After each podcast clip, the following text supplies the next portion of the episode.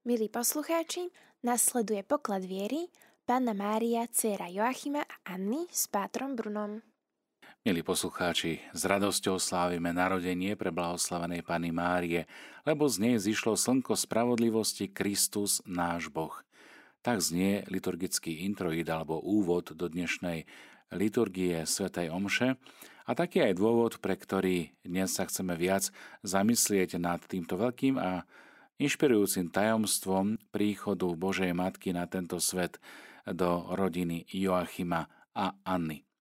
Keď som uvažoval nad tým, aký poklad viery alebo aký kompot pomyselne vytiahneme zo špajzy cirkvi a tradície, tak naľabil som na homíliu kardinála Jozefa Tomka, ktorú v roku dvetisícdeväť predniesol na najstaršom slovenskom mariánskom pútnickom mieste Mariánke. A práve aj Mariánku sme vybrali ako miesto, kde chceme osláviť piate narodeniny vysielania Rádia Mária štrnásteho októbra, na ktorý vás samozrejme srdečne pozývame. Takže započúvame sa do myšlienok a príhovoru zosnulého kardinála Jozefa Tomka, ktorú predniesol v tejto svätyni Panny Márie, ktorá tiež oslavuje narodenie s týmto titulom a je postavený chrám Mariánke.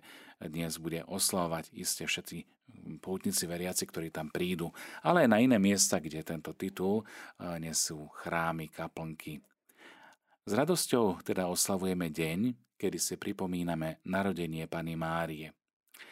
Viacerí z vás prichádzate z Bratislavy a to mi pripomína aj dobu druhej svetovej vojny, zamýšľa sa kardinál Tomko, keď sme my vtedy ako mladí bohoslovci z bratislavského seminára putovali sem, do Mariánky, do údolia Panny Márie, aby sme jej, matke, zverili svoje povolanie, ale aj vojnové ťažkosti, ktoré okupovali celú Európu. Aj dnes každý z nás prináša svoje radosti i bolesti, potreby a chce prosiť našu nebeskú matku o pomoc. Ale hlavný cieľ v púte je osláviť narodeniny Márie, Matky Božieho Syna a Matky Cirkvi, našej spoločnej matky. Na narodeniny svojej pozemskej matky sa každý z nás snaží prísť k nej a spraviť jej nejakú malú oslavu, možno priniesť kvety. To isté chceme dnes spraviť aj pre svoju nebeskú matku Pannu Máriu. Pamätám si na stretnutie s istým africkým diktátorom. Bol to bývalý vojak, tvrdý chlap, ale keď som sa ho opýtal na jeho matku, dojal sa. A ako keby na ospravedlnenie mi povedal, môžeme ostarnúť, ale matka zostane vždy matkou a my zostaneme vždy jej deťmi. Veru, hej, matka je vždy matka. To platí ešte viac o našej nebeskej matke, Panne Márii.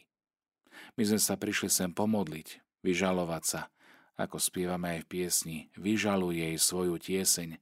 Ak treba, aj sa rozcítime, ale predovšetkým sme si ju prišli úctiť a osláviť ako matku. Práve tú jednoduchú dievčinu z Nazaretu, mladú matku z maštálky v Betleheme, ubolenú rodičku trpiaceho Krista pod krížom, ktorú o týždeň celý náš národ oslávi v Šaštíne ako svoju sedembolesnú patrónku. Ako raz povedala svätá Terézia od Ježiška, aby sa mi kázeň o svätej Panne páčila a mala pre mňa dobrý úžitok, musí mi ukázať jej skutočný, nie fantastický život. A ja som si istá, že jej ozajstný život bol veľmi jednoduchý. Áno, aj naša úcta k Panne Márii musí byť realistická, musí byť založená na viere a na jej skutočnej postave tak, ako ju poznáme zo Svätého písma a z Božieho zjavenia. My ju poznáme z rôznych ľuďmi namalovaných obrazov a každý umelec si ju predstavoval ináč, počnúc od starobilého obrazu, ktorý nachádzame v rímskych katakombách svätej Priscily, cez byzantské, kopské či neskôr ruské ikony, až po modernejšiu ikonografiu Ivana Rupníka a iných. Poznáme renesančné, poznáme gotické i moderné Madony nehynúcej krásy. Poznáme tiež ľudové obrazy, ktoré sú prítomné v našich kaplnkách a kostoloch. Všetky zobrazenia len dokazujú, že Mária je ozajstnou ženou a ozajstnou matkou. Žena a matka, ako sú ich milióny na celom svete, a predsa iba ju oslavujeme, a to dvetisíc rokov po jej pozemskom živote. Ako si vysvetlíme, že ešte aj dnes sa po celom svete naplňa jej predpoveď: hľa, o tejto chvíle blahoslaviť ma budú všetky pokolenia. Dodnes to robia nielen katolíci, ale aj iní kresťania, pravoslávni, anglikáni a i niektorí evanjelici. Veď aj doktor Martin Luther napísal krásny komentár na Máriin Magnifikát. V čom teda pozostáva ozajstná veľkosť jednoduchého dievčaťa z Nazareta, ktorá tvorí jej duchovnú osobnosť a krásu a ktorá priťahuje všetky pokolenia? Je to bez pochyby fakt, že ona porodila svetu Ježiša Krista, Božieho syna, spasiteľa sveta, teda že je Božou matkou, Theotokos.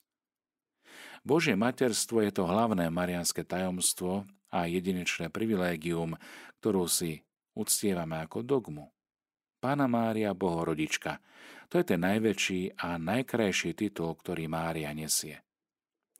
My sme sa doputovali do Mariánky, aby sme si uctili Bohorodičku, dievča z Nazareta, ktorú si sám Boh vyvolil a pripravil, aby dala ľudskú prirodzenosť milovanému synovi, Božiemu synovi, večnému slovu Otca.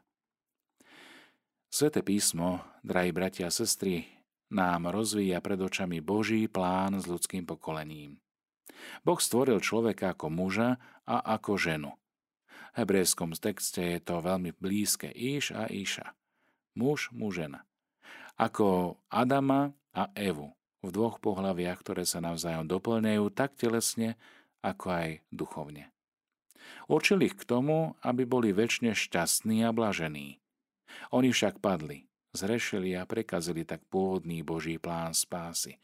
Napriek tomu milosrdný Boh pripravil pre ľudstvo nový plán spásy, ktorý sa rozvíja v čase naprieč stáročiami, ba tisícročiami. Hneď na začiatku Boh slúbil ľuďom spasiteľa, záchrancu, vykupiteľa. No a ten je ústrednou osobou celej ľudskej histórie spásy. Boh spravil ten prístup hneď na počiatku, keď vyriekol rozsudok trestu nad diablom, pokušiteľom, hádom v protoevanieliu. Boh sám položil nepriateľstvo medzi pokušiteľa a medzi ženu a jej potomka, ktorí mali zvíťaziť nad zlým. V knihe Genesis tretej kapitole pätnásty verš čítame: Nepriateľstvo ustanovuje medzi tebou a ženou, medzi tvojim potomstvom a jej potomstvom. Ono ti rozšľape hlavu a ty mu zraníš petu. Odtedy teda boli oči ľudstva upreté v nádeji na dvojicu ženy, matky a jej dieťaťa. Nastalo dlhočísne očakávanie prisľúbeného spasiteľa, toho dieťaťa, ktoré vidíme a môžeme kontemplovať v náručí jeho matky. Naozajstný historický advent, ktorý trval dlhé storočia. Z času na čas po dlhých prestávkach Boh posielal svojmu ľudu prorokov, ktorí udržiavali nádej na Mesiáša, spasiteľa. Spomeniem proroka Izaiáša, ktorý predpovedal, že panna počne a porodí syna a dajú mu meno Emanuel, čo v preklade znamená Boh s nami. V prvom čítaní dnešného sviatku sme počuli iného proroka, Micheáša, ktorý predpovedá, že z mesta Betlehem zíde zvrchovaný vládca Izraela, a to z tej, ktorá ho má porodiť. Prorok Daniel zas spresní čas, kedy sa to stane. Medzi tým vyvolený národ čakal a vyprosoval prisľúbeného spasiteľa ako rosu z nebies. V polotme očakávania sa vymienialo jedno pokolenie po druhom, ako to počujeme aj v Evanjeliu, kedy sa číta rodokmeň Ježiša Krista. A napokon, keď sa blíži plnosť času, ako píše svätý apoštol Pavol v liste Galatianom, Boh prikročil k splneniu prísľubu a svojho plánu spásy. Dnešný sviatok narodenia preblahoslavenej Panny Márie je ako zornica vykúpenia. Ono vrhlo nové svetlo nádeje. Ona ako ranná zornička ohlasuje blízke svetlo slnka, tak jej narodenie predchádzalo príchod veľkého svetla, slnka, ktoré zaplaví celé ľudstvo, keď sa objaví jej syn, svetlo sveta. Nebeský Otec si ju osobitným spôsobom pripravil pre veľké poslanie, aby sa stala matkou jeho syna, aby mu darovala bez pričinenia muža ľudskú prirodzenosť. To je veľké tajomstvo našej viery. Panna počala a porodila Božieho syna. Boh si ju teda pripravil tak, že ju uchránil od každého, dokonca od dedičného hriechu a spravil ju naskrz plnou milosti.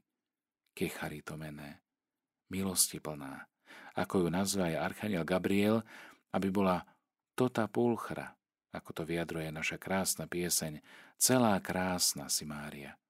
Celá krásna, lebo v tebe nie je nejakej škvrny. Narodenie Panny Márie je teda popri Ježišovom narodení najdôležitejšie v Božích očiach a najzácnejšie pre dobro celého ľudstva.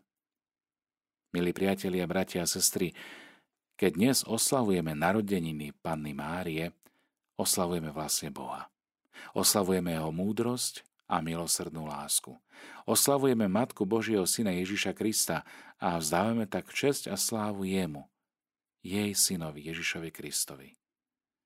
Mária neprečí Ježiša. Ďakujme Bohu, že nám daroval takúto dobrotivú, krásnu a milostiplnú, pokornú Božiu Matku Máriu, ktorá sa aj dnes stará o všetky svoje deti. O deti, za ktoré jej syn vylial drahocenú krv. Pre túto krv sme si blízki a sme aj jej blízki.